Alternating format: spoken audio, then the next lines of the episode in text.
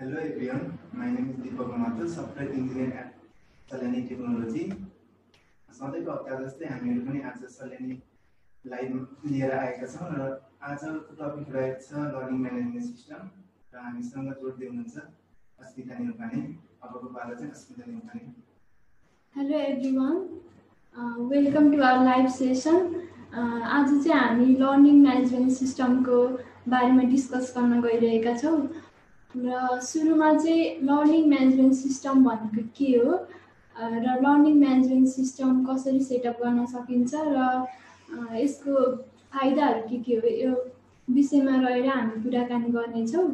र let's begin with what is learning management system? Learning management system चाहिँ अब वर्डबाटै हामीले गेस गर्न सकिन्छ। लर्निङ म्यानेजमेन्ट सिस्टम भनेको के हो? Learning management system that means the system जसले चाहिँ लर्निङ प्रोसेसलाई म्यानेज गर्ने काम गर्छ त्यो भनेको लर्निङ म्यानेजमेन्ट सिस्टम हो। अब लर्निङ म्यानेजमेन्ट सिस्टमबाट चाहिँ we can create course course बनाउन सकिन्छ कोर्स म्यानेज गर्न सकिन्छ। त्यसै गरी कुनै पनि कोर्स स्टुडेन्टलाई असाइन गर्न सकिन्छ हामीले ग्रेड गर्न सकिन्छ। क्विजहरू बनाएर स्टुडेन्टको नलेजलाई टेस्ट गर्न सकिन्छ र सबै कुराहरू चाहिँ ट्र्याक गर्न सकिन्छ लर्निङ म्यानेजमेन्ट सिस्टमबाट र लर्निङ म्यानेजमेन्ट सिस्टम भनेको सिम्पली भन्नुपर्दा एउटा टेक्नोलोजी हो जसले चाहिँ लर्निङ प्रोसेसलाई इफेक्टिभ बनाउने काम गर्छ प्रोडक्टिभ बनाउने काम गर्छ एन्ड ट्र्याकेबल पनि हो यो र some of the open source learning management systems are सुन्नुभएको छ कि छैन धेरैजनाले ओपन इडिया इडिएक्स भन्ने एउटा छ। अर्को भनेको चाहिँ क्यानभास क्यानभास र अर्को कुन छ भन्दाखेरि मुडल र यस्तै अरू पनि छ र मैले बेसिक तिनवटा भनेँ। There are many learning management system learning management system चाहिँ अहिलेको कन्टेक्समा भन्नुपर्दाखेरि धेरै बिजनेस बिजनेस पर्सनहरूले पनि होइन आफ्नो इम्प्लोइहरूको वर्करहरूको डेभलपमेन्टको उनीहरूको डेभलपमेन्ट उनीहरूको चाहिँ एजुकेसन अथवा उनीहरूको वर्किङ एक्सपिरियन्स धेरै कुराहरू ट्र्याक गर्न जस्तो अब कुनै पनि बिजनेसले चाहिँ आफ्नो इम्प्लोइजहरूलाई केही कोर्स दिन चाह्यो भने उसले चाहिँ कोर्सहरू बनाउन सक्छ र एलएमएस युज गरेर र कोर्स सबै इम्प्लोइजहरूलाई चाहिँ डिस्ट्रिब्युट गर्न सक्छ। त्यसपछि सबै व इम्प्लोइजहरूले कसले चाहिँ कति कोर्स लिग्यो कसले कुन स्टेजमा पुग्यो सबै कुरा चाहिँ हामीले एलएमएसबाट ट्र्याक गर्न सकिन्छ। सिस्टम बनाउन भने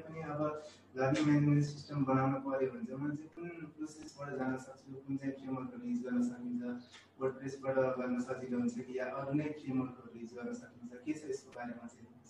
लर्निङ म्यानेजमेन्ट सिस्टम त हामीले डिफ्रेन्ट तरिकाबाट बनाउन सकिन्छ तर आज चाहिँ म तपाईँहरूलाई चाहिँ बेसिक बिगिनर्सहरूको लागि होइन अब एउटा एलएमएस सिस्टम सेटअप गर्नु पऱ्यो भने चाहिँ वर्डप्रेसबाट गर्दाखेरि एकदम धेरै सजिलो पनि हुन्छ रिलायबल पनि हुन्छ होइन वर्डप्रेसबाट र अम, कस्तो भन्दाखेरि चाहिँ जस्तो हामीले हामीले पनि वर्डप्रेसबाट एउटा एलएमएस साइट बनाएको छौँ नि त Dipak you know guru dot salani dot com guru dot saline dot कम भनेको चाहिँ हामीले हामीले बनाएको एलएमएस साइट हो होइन? म यसको लिङ्क चाहिँ तपाईँहरूलाई कमेन्ट सेक्सनमा पनि राखिदिन्छु। र अ, यो गुरु डट सलाइन डट कम भनेको चाहिँ एलएमएस साइट जुन चाहिँ हामीले कोर्सहरू बनाउनु बनाएको छौँ यहाँ चाहिँ होइन? कोर्सहरू बनाएको छौँ र त्यो साइटमा चाहिँ जो कोहीलाई पनि त्यो कोर्सहरू लिन मन छ उहाँहरूले चाहिँ सिम्पली सुरुमा रजिस्टर गर्नुपर्छ र after successful registering they can log in and enter in our course होइन? अनि कोर्समा चाहिँ अब केही डाउट भयो क्वेसन छ भने चाहिँ प्रत्येक कोर्समा गएर चाहिँ उहाँहरूले आफ्नो कमेन्ट गर्न सक्नुहुन्छ। हामीले कोर्समा चाहिँ सिरिज अफ भिडियो छ र क्विज सेक्सन पनि छ जसमा चाहिँ क्विजले चाहिँ के हुन्छ भन्दाखेरि कुनै पनि कोर्स कम्प्लिट गरेपछि क्विजले चाहिँ तपाईँहरूको नलेज कतिको कुन लेभलमा पुग्यो कतिको नलेज गेन गर्नुभयो त्यो कोर्सको बारेमा हजुरले कति गेन गर्नुभयो सबै क्विजबाट पनि इभ्यालुएट गर्न सकिन्छ। र अनि अस्मिता हजुर। भनेपछि अ, सबै स्टुडेन्टहरूले चाहिँ क्विज पनि खेल्न सक्ने भयो भनेपछि यसमा। यहाँ क्विज चाहिँ एकदम इन्टरेक्टिभ पनि हुन्छ। अब धेरैलाई चाहिँ क्विजबाट पनि सबै स्टुडेन्टले कोर्स लिइसकेपछि आफू कुन लेभलमा पुगेँ मैले कतिको नलेज गेन गरेँ भनेर उनीहरूले चाहिँ आफ्नो पर्फर्मेन्स ट्र्याक गर्न सक्छन्। अनि अस्मिता कुनै पनि युजर बाहिरी युजर चाहिँ आफूले कोर्स बनाएर अपलोड गर्छु भन्नु पाउँछ कहाँ त लर्निङ म्यानेजमेन्ट सिस्टम आफू पनि लेक्चरर बन्छु या यस्तै भिडियोहरू अपलोड गर्छु भन्न सक्छन् कि सक्दैन त्यो अरूहरू चाहिँ? या तिमी तिमीलाई अब कुनै कुनै कोर्सको बारेमा नलेज छ? And you want to make course then म तिमीलाई एउटा इन्स्ट्रक्टरको रोल असाइन गर्छु होइन? तिमीले त्यो इन्स्ट्रक्टरबाट तिमीले आफूले बनाएको कोर्सहरू चाहिँ म्यानेज गर्न सक्छौ क्रिएट गर्न सक्छौ होइन? तिमी तिमीलाई मैले एउटा इन्स्ट्रक्टरको रोल पनि दिन सक्छु एन्ड तिमीले आफ्नै तरिकाले कोर्सहरू बनाएर पनि म्यानेज गर्न सक्छौ।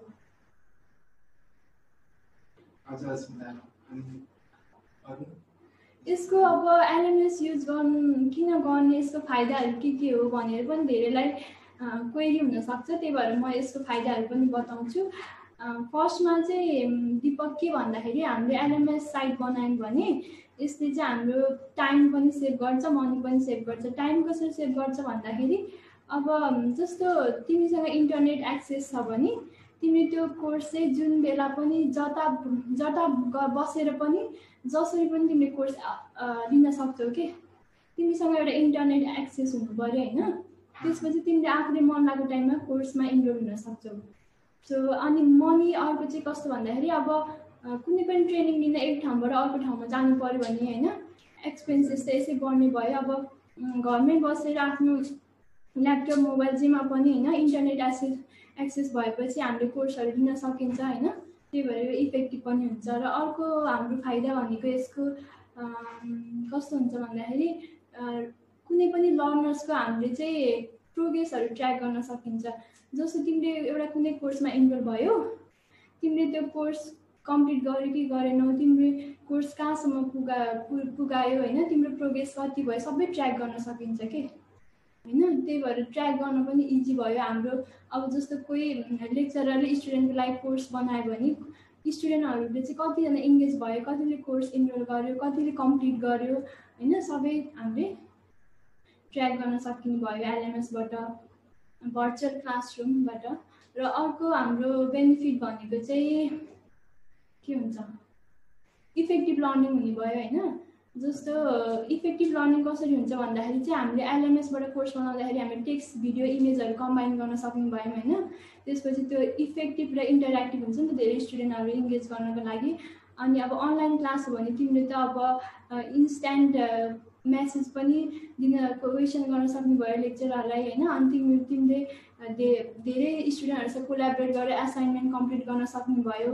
त्यही भएर एलएमएसको एलएमएस सफ्टवेयरबाट कोर्सहरू बनाउने अनलाइन क्लासहरू अनलाइन क्लास अनलाइन ट्रेनिङहरू गर्नु हो भने त हामीले एलएमएस सफ्टवेयर युज गऱ्यौँ भने त धेरै राम्रो हुने भयो नि त। हजुर भनेपछि अहिलेको जमानामा चाहिँ एलएमएस युज गरेर स्टुडेन्टहरू चाहिँ धेरै नलेजहरू गेन गर्न सक्ने भयो अँ हाम्रो भर्चुअल क्लासरुमबाट इजी हुने भयो अब। सजिलैसँग। आई होप सबैजनालाई एलएमएसको बारेमा चाहिँ बेसिक नलेज चाहिँ भयो होला। हामी अर्को हप्ता फेरि नयाँ टपिक लिएर हजुरहरू सामु आउने नै छौँ टिल देन बाई बाई